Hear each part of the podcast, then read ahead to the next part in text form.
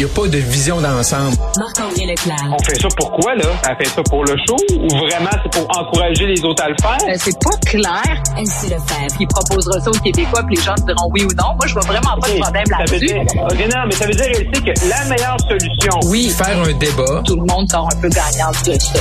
La rencontre, Lefebvre, Leclerc. Salut ici, salut Marc-André.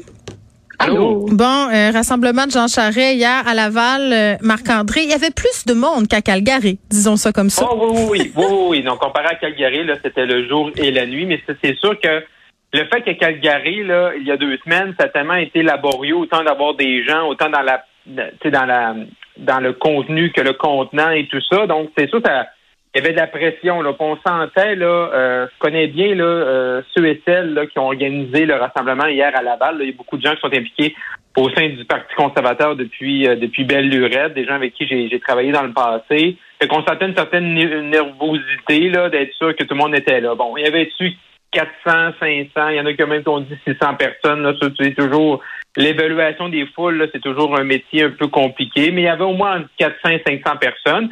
Ce que je pense qui était le strict strict minimum là, pour M. Charret, euh, tu quand il était à Laval, la grande région de Montréal. Il y a beaucoup de gens du Parti libéral du Québec, beaucoup de gens qui ont suivi M. Charret dans sa carrière. Euh, donc ça, je pense que c'était réussi, mais est-ce que c'était vraiment une démonstration de force à tout casser? Non. On va voir ce qui va se passer du côté de, de Québec Ouais. et de, Sherbrooke demain. Là, après ça, euh, Mais il l'a dit, hein? Le dit M. Charret, il est revenu parce que le Canada est plus divisé que jamais. Oui, effectivement. et là, et là, il y avait un nouveau, pas, pas que c'était totalement un nouveau discours, mais tu sais, c'était beaucoup plus énergique. Là. Tu sais, si je compare, j'ai écouté Calgary, j'ai écouté hier soir, c'était beaucoup plus énergique. Bon, on voit encore, il y a encore des grands défis sur les médias sociaux parce qu'hier soir, là, à la milieu là, de son discours, on était 117 sur sa page Facebook à suivre la diffusion. Ouais, il y a plus, il y a plus de monde quand ma mère fait un live. Là. Ouais, c'est ça. Ta mère nous partage sa recette de sucre à la crème. Là, Plus de monde. À soir à 8 heures, il risque d'avoir plus de monde. Fait que ça, il y a un grand défi là. Mais euh, M. Charest, il y a encore du peaufinement. C'est parce que je le voyais parler de la politique. On veut pas que la politique canadienne devienne la politique américaine, mais ça, c'est comme un peu un discours comme s'il était chef libéral contre Pierre Poliev, qui est chef conservateur dans le face-à-face avec Pierre Bruno. là. Mais c'est vrai qu'on dirait pas qu'ils sont dans le même parti. C'est un point Non, vraiment ça. C'est ça, mais là, c'est, je pense que pour M. Charest, je veux dire, son, son, son questionnement, il est louable, mais pour les membres conservateurs, là, je veux dire, la, la politique américaine, là, ils pensent pas à ça ou ça leur fait pas peur. Là. Fait que je, comprends ce que veut, M. Charest veut s'en aller, c'est juste que c'est pas adéquat, mettons, pour un discours le 24 mars, selon moi. là. Hmm. Elsie, je t'entendais rire. Ben, c'est ça. Ben, en- ben, ben, Marc-André a bien résumé la, comment dire, a bien résumé la situation. Tu sais, Jean Charest arrive dans un parti. La dernière course, il voulait pas y aller parce que le parti était rendu trop loin, tu sais, sur des idées à droite. Le parti est rendu là, euh, il a pris euh, un TGV, tu sais, c'est- rendu à droite. Là, puis on n'a pas encore parlé beaucoup dans la course des questions plus sociales. Donc, euh, on dirait qu'ils s'entendent tous, fait qu'ils ont même pas besoin d'en parler. Donc, euh, Jean Charest, bon, reste sur des positions. C'est bien, mais je pense que c'est son rôle, tu sais, de rester plus au centre puis d'essayer d'aller chercher euh, ce que McKay a eu la dernière Mais fois, oui, complètement. plus d'autres Mais oui. alliances. Donc, lui, il tient sa ligne. Mais il va falloir, c'est sûr que ce qui est délicat, puis euh, c'est que, tu sais, comme on regarde Éric Duhem, là, en ce moment, il fait le plein chez les conservateurs, mais tu sais, c'est qu'il va chercher euh, une rage là, chez les gens, il, il va les galvaniser avec, tu sais, des discours passionnés. C'est que là, Jean Charest, en étant celui de l'unité, ben, tu sais, t'as pas le couteau dans les dents pour dire, ah oui, c'est vrai, puis tu sais, bon. Fait que comment il va être capable de- de- d'ajouter de, l'émotion dans sa campagne? Marc-André Mhm. l'a dit, il y en avait plus aujourd'hui, euh, hier, il va en avoir plus ce soir, demain probablement. Mais c'est ça l'enjeu. là. C'est quoi l'enjeu qui fait que Jean Charest, vraiment, il faut qu'il nous sauve de tout? Mais c'est délicat parce qu'il veut pas faire d'attaque frontale trop forte tu sais, envers Poliev Moi, je et sais les pas. autres. Donc, Moi, je trouve que c'est du infoman euh, matériel euh, absolument génial. là. Je le vois avec sa cape de sauveur. Je- C'est ça. en plus, c'est le, le, le, le chef de l'unité qui, qui, qui a toujours été un grand rassembleur. Ben Ben, oui. oui, c'est ça. tu sais, On célébrait il y a quelques jours euh, les- la grève étudiante où il y avait 200 000 personnes dans les rues. C'est ça qu'il voulait envoyer, il voulait envoyer les gens où déjà, Elsie, hein?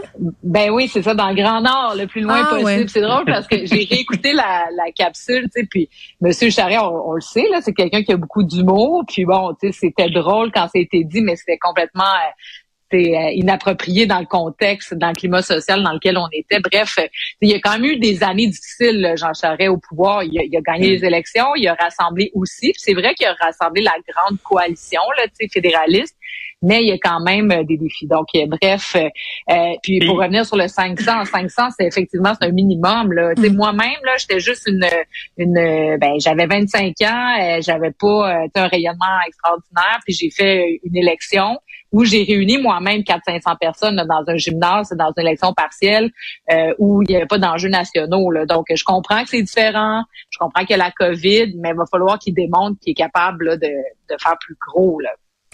Bon, la Oh, puis- oui, vas-y, Marc-André. COVID, ouais, puis euh, COVID, pas COVID. Tu sais, moi, dans ma vie là, politique, j'en ai organisé beaucoup comme organisateur des rassemblements. Avec- Avec Andrew Scheer, on en faisait des rassemblements en Beauce l'après-midi. On était 300, là. C'était un mardi pluvieux du mois d'avril. On était 300 avec des producteurs laitiers, tout ça, des gens de la Beauce. Je veux dire, fait hier, oui, c'est bon, mais on peut pas non plus. Et également, un point que j'ai noté hier, c'est Monsieur, Monsieur Charette, tu sais, qui a fait longtemps de la politique fédérale, qui est allé au provincial, puis qui dit qu'il tu sais, qu'il était en 98, qui est venu sauver le Québec parce qu'on était divisé suite au, au référendum de 95. Euh, mais on sent qu'il n'est pas encore à l'aise dans ses attaques avec M. Trudeau. Hein? On, on comprend. Tu sais, c'est, c'est quoi ça? Tu sais, oui, il faut qu'il attaque euh, Poliev, mais aussi il faut qu'il attaque Trudeau parce qu'à la fin, tu veux montrer que c'est, la solution de rechange au premier ministre en place. Puis ça, on, on sent encore qu'il y a du travail à faire là-dessus. Beaucoup de progression. Il n'a pas coupé le cordon, peut-être, assez. Hein? Ben, c'est c'est- c'est- c'est- c'est- c'est une longue transformation. là. Je veux dire, c'est- c'est pas du jour au lendemain là, d'être bien dans, dans, dans ses bottines. Puis là, on- il y a beaucoup de progression. Là. Je, je pense que l'équipe a fait un travail de progression, mais on partait tellement de loin que là, peut-être là.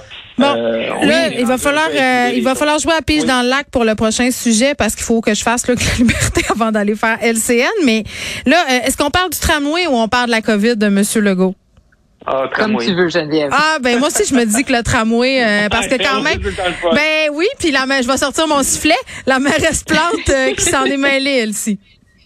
Ben oui, bon, donc euh, tout le monde appuie, eh ben tout le monde, beaucoup de monde appuie euh, Bruno Marchand. Euh, C'est sûr que du- dans le milieu municipal, c'est inconcevable de penser que du haut là, du ministère des Transports, il y a des gens qui essaient de dicter comment on va aménager une rue parce que tu sais, ça achoppe sur l'aménagement d'une rue partagée. Une rue partagée là, c'est des voitures, un tramway puis des vélos qui passent en même place. tu sais. Fait que là, la CAQ est prise dans euh, sa, sa, sa pensée profonde qui, qui est pas tellement pour le transport collectif, on va se le dire. là. Le projet des élus de la CAQ, c'est le troisième lien. Donc, ils sont pognés avec ça. Ils ont essayé de, de, de, de barrer la route à la bombe. La bombe a tenu son bout. Puis d'ailleurs, comme on disait hier, il est pas parti. Il a pas annoncé son départ tant aussi longtemps que le que Québec disait pas oui. Mhm. Finalement, il s'en va en appel d'offres et réussit pas à avoir euh, de soumissionnaire. Donc là, on doit retravailler un peu. Et là, la CAQ bloque encore. Donc, euh, moi, personnellement, là, je pense que politiquement, ils ont fait une grosse erreur, la CAQ, parce que si on n'avait pas entendu parler, le maire aurait fait son petit projet, puis là, c'est lui qui aurait eu la, la, la chaleur, puis la CAQ ben, aurait dû aurait pu dire, ben, écoutez, c'est un projet qui a été adopté, tatati, tatata, puis on passe un autre appel. Mm. Mais là, ils ont pris la chaleur. Donc, euh, Duhem va embarquer dans le dossier, puis on va en parler pendant les prochains mois, puis ça va retarder le projet. Je trouve ça d'une tristesse inouïe. Québec a besoin de ça. Et je réitère que Bruno Marchand, là, il y a eu l'appui de l'UMQ aussi qui s'est fâché. À un moment donné, là, les municipalités sont pas juste des faire-valoir. Là, ils ont l'aménagement du territoire, c'est le rôle principal des, des municipalités. Donc, il faut respecter ça. Mm. Euh, bref, moi, j'aurais aimé ça que le go soit plus ferme. Le go a dit on va s'entendre, mais je pense que Ben, la COVID, la COVID n'a pas rendu M. Legault moins orgueilleux, peut-être. Il va pas s'excuser, en plus. Marc-André. Mais, mais, mais ce qui est décourageant, là, ce qui est décourageant, au-delà des qui a dit quoi, puis tu sais, la, la- la semaine qu'on vient de vivre sur ce projet-là, c'est comment au Québec, on n'est plus capable de rien faire. On n'est plus capable Ben, c'est de donner ça. des projets. Que ce soit des projets euh, de transport en commun, que ce soit des projets routiers, que ce soit n'importe quoi, on n'est plus capable de rien faire. Euh, on est tout le temps, on n'est pas capable d'asseoir tout le monde autour de la table. Ça finit tout le temps en chicane. Euh, là, il y en a qui disent quoi trop de trop comme M. Kerr. On s'excuse après. Bon, c'est-tu des vraies excuses? C'est-tu pas des vraies excuses? Mais c'est un peu décourageant. Tu dis, tu dis à un moment donné, tu dis, tu sais, si on avait été, avait été à l'époque des grands projets comme les barrages qu'on est si fiers d'hydroélectricité, comme à l'époque de Robert Bourassa, là, on n'aurait jamais fait ça aujourd'hui. On n'est pas capable. On n'est pas capable d'avancer au Québec. On n'est pas capable d'avancer sur rien. C'est polarisé. Toi, t'as tort. Toi, t'as raison. On n'est pas capable d'accomplir quelque chose. Moi, c'est ça qui me décourage. C'est que, que moi, que je pense que le trajet, il est-tu bon, il est-tu pas bon? Mais regardez, là, il y a une problématique. On peut tous s'asseoir, régler-le. Qu'on a vécu cette semaine, ça sert à rien, à part des intérêts partisans d'un côté comme de l'autre. C'est moi, c'est ça qui me décourage. Puis là, tu dis, on s'en va où, là? On est même ben, ben c'est ça, parce que là, la question qu'on se pose, c'est est-ce que c'est la fin pour le tramway ou justement on repasse sur des nouvelles bases, si on veut, comme après une chicane, là, puis c'est un, un nouveau départ, là? Ben, j'espère, parce qu'on était rendu à cette étape-là. Là, ça fait quand même un moment là qu'on est prêt à, à, obtenir les décrets. Donc, ça serait vraiment malheureux. Mais plus globalement, moi, ce qui m'inquiète plus encore, c'est le virage euh, de la CAQ vers l'ancienne ADQ. Parce qu'on le sait, dans le fond, la CAQ, c'est né de la fusion avec l'ADQ. La DQ était beaucoup plus à droite. Sais, bon, Éric Duhem vient chercher. Et donc, la CAQ et François Legault et ses, euh, ses, ses apparatchiks autour de lui ont recentré la CAQ pendant les dernières années. Mais là, à l'aube de l'élection, c'est comme si le caucus de Québec tire fort, puis ça amène des positionnements comme ceux-là qui auraient, je pense, pas été acceptables il y a quelques mois. Et donc là, ça va être quoi pour la plateforme électorale? Moi, je pense que la CAQ joue un jeu dangereux parce qu'elle a fait des gains vers le centre et même même centre gauche. Il y a pas si longtemps, François Legault se disait de la gauche efficace, il était fier de ça. Donc, euh, il est allé chercher des péquistes, des progressistes, tout ça. Euh, tous ces gens-là pourraient faire comme non, non, là, si tu t'en vas vers euh, l'ancienne ADQ puis Éric Duhem, ça marchera pas, là.